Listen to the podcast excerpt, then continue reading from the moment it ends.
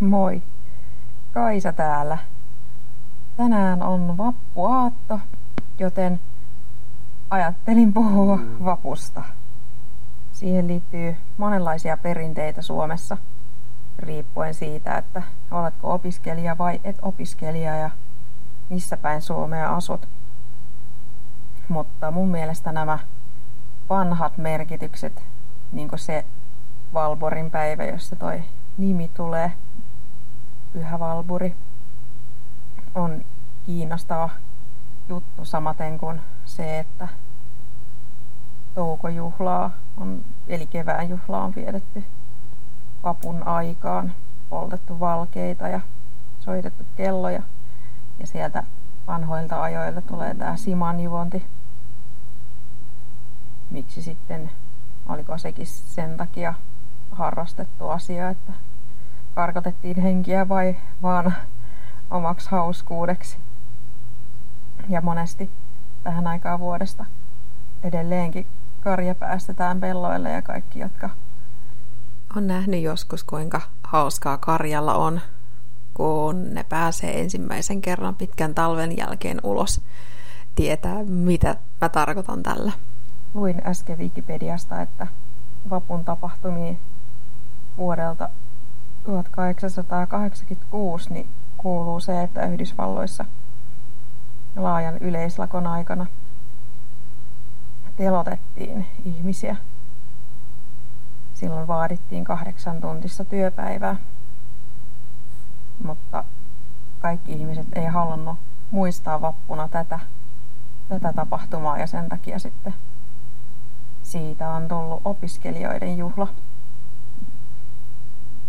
kuudelta vapun aattona, eli tänään saa laittaa lakin päähän, val- valkolakin tai jonkun muun soveltuvan päähineen, riippuen siitä, mikä oma mieltymys on. Ja koska Suomessa nyt yleensä ottaen kesä ei ala vielä tässä toukokuun alussa, niin juhannuksena poltetaan sitten kokkoja sen kesän kunniaksi vapun sijasta. Kaikki nämä on mun mielestä mielenkiintoisia juttuja. Paljon vaikutteita on tullut Suomeen jo silloin 1900-luvullakin peräti ja 1900-luvun alussa muista maista, jopa sieltä Amerikasta asti. Ja sitten pikkuhiljaa niihin vanhoihin perinteisiin yhdistyy uusia. Ihan niin kuin tämä vappukin. Se siis, minkälaiseksi se on muodostunut, minkälaisena sitä nykyään vietetään. Ja niin, koska pääsiäisenä oli aurinkoista, niin eikös vappuna silloin kuulu sata räntää. Sekin on vähän niin kuin perinne, että joko tai. Mä oon oikeastaan ymmärtänyt vasta ihan viime vuosina sen, kuinka tärkeää on juhlia silloin, kun on mahdollista juhlia.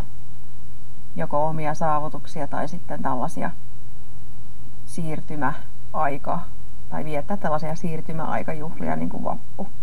Juhlimissahan ei tarvitse tarkoittaa sitä, että juodaan sitä simaa liikaa.